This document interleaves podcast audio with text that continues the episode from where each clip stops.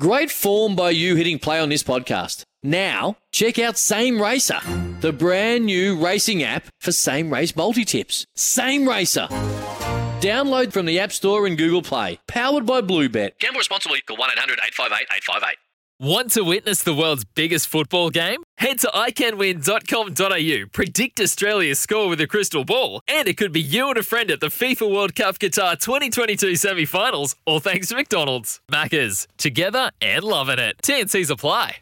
It was great news for the Wellington Phoenix fans yesterday with the unveiling of the A League draw for this forthcoming season, 2022-23.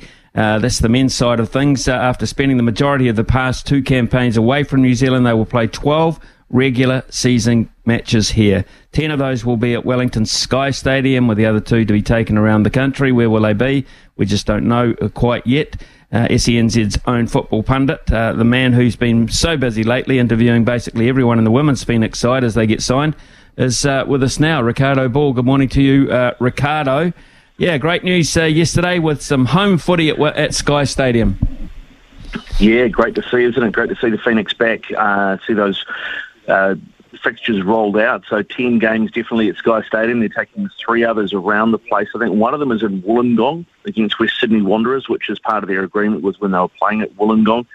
So 2 more probably in Auckland. And I think maybe, Smithy, the Newcastle Jets have let one out of the bag because they printed their fixtures yesterday and released them, and they have the 3rd of March against the Wellington Phoenix at Eden Park on their list. Wow, that's interesting. So I think we can probably take it as that. Why would the Phoenix not announce that now? Why would they hold back a separate promotion? Probably. But Newcastle obviously didn't get the memo, so they put their fixtures out and have included it in there. So I saw that pop up yesterday on the Twitter feed. Some sharp-eyed Phoenix fan had seen it and retweeted it. Interesting. Okay. One of the great features of the home games is the timing of them. They're all going to kick off at 3 o'clock in the afternoon, which makes them very family-friendly, I would imagine. Yeah, exactly. I think it's a great move. You know, there was a few years ago before COVID, where a lot of the Phoenix home matches seemed to be at about 7 o'clock on a Sunday, which was, you know, not great, not the greatest time for families wanting to get along and see things, especially, you know, with the school week, etc. So, no, good that they've been able to talk to the A League, talk to TV, and figure it out and make it work for everybody. So, 3 o'clock Saturday afternoon should mean that the cake tin is absolutely kicking off every time the Phoenix are playing at home. Well, the good news, unlike the Breakers, who have their first game away from home, when you thought a nice home game to start the season would be great, at least the Phoenix do have a home game against Adelaide United. So it's a little while away, but very important match-up first up. Yeah, I mean, Adelaide are a team that went really well last year. You know, they're a team that don't tend to get the headlines, but they always produce really good teams. They've got a great youth system in South Australia, and they have great players coming through, and they've managed to hold on to Craig Goodwin, who is probably the best player running around in the A-League, or your locally born player running around in the A-League. He's very important to them, so you're well done to Adelaide on last season, and it's going to be a real test for the Phoenix first up. Adelaide, they're always there or thereabouts. They're always a tough side, hard to break down, and They are a team that the Phoenix have got very good history with, so it's a good way to start the season. Of course, they'll take a break at some stage because the World Cup is on, is that correct? Yeah, that's right. There's going to be a 3-week break, I believe, from about the 8th of November through till basically the beginning of December, so they'll take 3 weeks off there just for the World Cup in Qatar, and then that will mean that, you know, a lot of eyeballs will be on the World Cup, but also any players that are involved in the Australian national team, the Socceroos, that are going to go to the World Cup, that won't have too much of an impact on the A-League sides, because obviously those Socceroos will be key parts of any A-League side they are part of. So I think that makes perfect sense, and it's something that in the past the A-League haven't done. They haven't broken for internationals, but it's good to see they're thinking about that now, because, I mean, it does affect the product, and I know Smithy, you know, that TV is the be-all and end-all for modern sport, but even TV, I think, is starting to realise, well, we can't just soldier on because the product does take a hit. Okay, let's before we get on to the women's side of things with the Phoenix, I was just actually looking at the World Cup groups, Ricardo, and I was springing this one real wee bit, but Of course, Costa Rica, by beating us, were the last team to qualify to complete the groups. That would have been a group of death that we would have been in, mate. Spain, Germany and Japan. I mean, that to me, that I look across the board there, and I think that's the hardest group in the whole lot, Group E. Yeah, I think you're right. I mean, it would have been, I think, a case of we've qualified for the World Cup, and that's about all we can expect because, you know, well, I mean, Spain and Germany don't really need any introduction on how tough those two teams will be, but also the Japanese. I mean, they are far and away the best team in Asia at the moment. And, you know, I'm trying to remember who it was one of the Eastern European teams that they played in the last international window, and they had a 5-1 win against an Eastern European team. So it puts into context just how good that Japanese team are. Predominantly, most of their squad play in Europe, a lot of them playing out of Germany, quite a few in Italy as well. So they're a team that's got talent across the park, and they might not all be household names, but man, that Japanese side are very, very good. So it's going to be a great group, and it's going to be a tough one for Costa Rica to get anything out of, I think. I suppose our other interests lie with England now that we're not there, sentimentally anyway. That's always seemed to be the case. Group B, England, Iran, United States and Wales. That looks like a slightly easier pathway than perhaps Germany and Spain and Japan have got. Yeah, it does. You know, and you'd think the way that Gareth Southgate's got England playing, players that they've got at their disposal, they should do that group quite easily. You'd expect them to win all three. I mean, the Welsh will definitely be up to play England, and you know, in Gareth Bale, we've got a guy that can win a game from anywhere. The US, I don't think, are in a great place at the moment. They have got some talent, but I don't really rate their coach and the way he gets to try them to play. I don't think he gets the best out of what they do have available. And Iran, I mean, Iran could be a bit of a smoky in that group. Again, they're one of the better teams in Asia, and they have a few players playing in like the Turkish leagues and the German leagues, so they'll be quite strong as well, and they will certainly give England a test. But you would think if Harry Kane is fit, and England have their best team on the park, they should waltz that group pretty comfortably. I reckon that you're right. I absolutely reckon you're right. Other than that, I think I see most of the major players getting through. Ricardo, let's get to the women's Phoenix, of course, and you've been doing a lot of work getting to know some of their personnel, and this week they've signed New Zealand under-20 captain Kate Taylor and a backup goalkeeper in Brianna Edwards. So how's the squad really starting to shape up now? It's really starting to shape up quite well. It looks like they're securing the best of the young players they had come through last season. You know, Alyssa Winham, for me, is an exciting player, Smithy. She's great talent on the park. She's got a chat off the park. And it feels like they're building the team around her. They've actually given her a 2-year deal. Everyone else has been signed on 1-year deals. So it looks like, you know, there's a player that they think they can build the team around. She's a creative player. She can play 10. She can play 9. She can play as a wide forward. She can play as a box-to-box midfielder as well. But she's a really creative player, and looking forward to seeing how that goes. But they've also added a bit of experience in Betsy Hassett, who's 31 now, played over 100 games for the Football Ferns. She's been to 3 Olympics and 3 World Cups. She's coming back to play from her club in Iceland. So that's a great piece for Phoenix, and she'll, you know, sort of do a very good defensive job in midfield. And they've also managed to get Paige Satchell, who I really rate, who... She's 24 now, Paige, and she played a little bit in Germany. She was at Sydney FC last season. She played at Canberra the season before. She's got wheels, man. She's got real gas. She's a wide forward, and she'll be a great asset for the Phoenix. I think she will cause a lot of teams problems with her pace, and I look forward to seeing her and Alyssa Winham link up together on the field. So got to say, they're picking up the best of the young talent that they gave a chance to last season, and Kate Taylor, Alyssa Winham and players like that.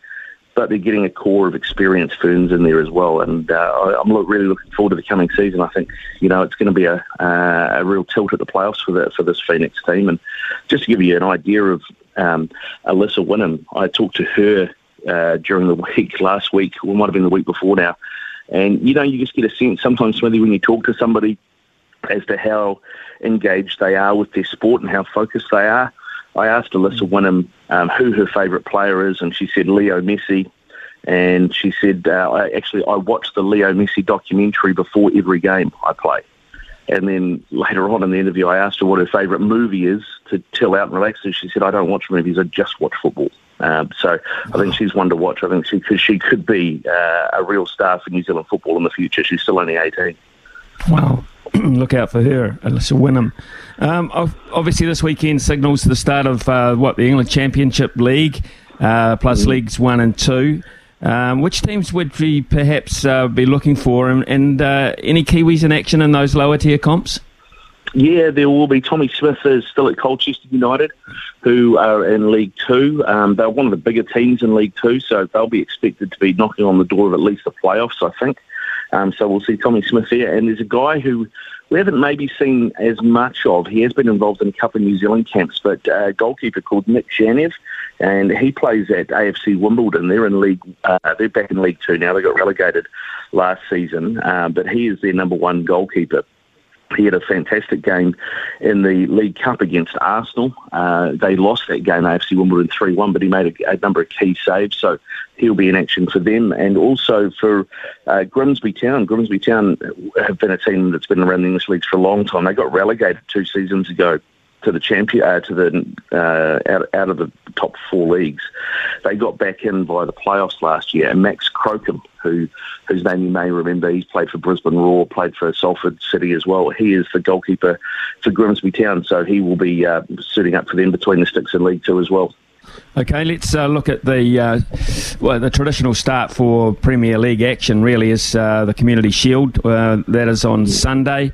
And it's traditionally, of course, a battle between Liverpool and Manchester City this time around, with a couple of new signings on show. Perhaps Darwin Nunez for Liverpool and Erling Haaland for Manchester City. Yeah, I'm looking forward to seeing this game play out. I honestly think that Manchester City will probably win this, and that's just based off a few things that Jurgen Klopp has said. It doesn't feel like Liverpool are quite ready yet, and he's pretty much said the same thing. So they play Manchester City in the Community Shield, and then the next day they play a friendly against Strasbourg, and they've organised another friendly for the day after their first game of the Premier League season. He said that he doesn't feel like they've had enough time to get ready, and so their pre-season is going to stretch into the season, if you like. So I think that'll probably make Manchester City the favourites for this game. Their pre-season seems to have been pretty seamless, whereas Liverpool have been a little bit up and down. They beat Palace 2-0, they've beaten RB Leipzig 5-0, but they had a 4-0 loss to Manchester United to start things. And then just yesterday they played Salzburg out of Austria, who you would expect them to rob, given that they beat Leipzig, and they lost that game 1-0. So I think things are just a bit of a disconnect at Liverpool at the moment. I think they probably need a little bit more in midfield. They've lost Sadio Mane, who I think is a big part of things for them. And it looks like they're about to lose Roberto Firmino as well, which will mean 2 of that front 3 that's been so dominant for them over the last few years are going to be gone. Firmino is 30, he's only got a year left, and Juventus have offered him 20 million, so it looks like he's off there. Liverpool do have, Diogo Jota. They've got Darwin Nunez, who you said they brought in, and a few other players that they've brought in over the last year, but I don't think those guys are the week in, week out players just yet that we've seen from that previous front 3. So yeah, I think it might be a slow start to the season for Liverpool. It's going to be an interesting one. Manchester United round off their pre-season with a game against Atletico Madrid tomorrow night, New Zealand time. What's the latest around Cristiano Ronaldo's intent this year? Well, it looks like he definitely wants out. He has asked the club to release him from his contract. Interesting thing is where he goes, Smithy, because, Bayern Munich were linked. They said, no, we don't want him. He doesn't fit what we want. Real Madrid, Barcelona have said, no, they don't want him. Juventus don't want him. PSG, he doesn't fit there. There was some talk about Atletico Madrid, potentially. But Atletico's chairman has come out and said, no, don't think so. And the fans had a protest the other day with a big CR7 not welcome banner unfurled at an Atletico Madrid pre-season game. So it looks like while he wants out, there's not many places with open arms welcoming him. He was offered a ridiculous deal, €250 million for 2 seasons to go play in Saudi Arabia. But he still wants to play in Europe, and he wants to play in the Champions League. And I think the thing that's really driving Cristiano Ronaldo is his record in the Champions League, his goal-scoring record in the Champions League. And if he doesn't play in it, there's a chance that Lionel Messi can equal it or go past him this year. And I think he's desperate to play in it so that he can add more goals and stay ahead of Messi. And I think it's all about personal milestones for him. So the latest is Sporting Lisbon, which is his old team in Portugal where United signed him from. They are playing Champions League. They don't have the big budgets. Of course, they're not probably going to be a team talked about in terms of making quarterfinals even, let alone winning the thing. But as of this morning, that is the latest rumour that he might go to Sporting Lisbon. Ricardo, later this morning we're going to be talking to Dr. Helen Murray. She's part of a massive worldwide study. She's out of the University of Auckland on concussion and sport. And one of the sports that's been targeted is, of course, football as a contact sport. And the heading of the ball, even at junior level. Got any views on that? I think it's different now than it was, say, in the 60s, 70s and 80s, because you've got the artificial material that balls are made of. They're no longer made of leather, so the balls no longer soak up the water. And that was a problem in the past. I mean, it'd be interesting to see if Helen knows the story of Jeff Astle. He was a big player in the 70s for West Brom. And he was famed for his heading ability, and he died with a brain condition that was linked to basically a brain condition you would normally see in boxers, and that was because he was heading big, wet, heavy leather balls all the time. So I don't think it's as much of a problem now because it's the synthetic balls as it was back then. But I'm sure that Helen will probably know a little bit more on that. But, the Jeff Astle story is an interesting one if that's something you want to dig into, because I know his family are still talking to the FA and helping with the help of the Professional Footballers Association about getting compensation and making, educating people more on brain health, particularly for guys of that generation who, were still playing in the 80s when it was more of an issue. Watch the space on that one, mate. As always, thank you very much. Look forward to that Championship League getting underway, because the start for promotion begins in earnest tomorrow, and all the other 42. We'll catch up next week, Ricardo, when we look at the Premier League's first round. Thank you, mate. Cheers, mate. Go well. Deck maintenance isn't fun. Move the furniture and barbecue, sand and prep, paint, seal, or get a low-maintenance Trex deck. The only colour fade you'll have to deal with is watching the sunset. Trex, the world's number 1 decking brand.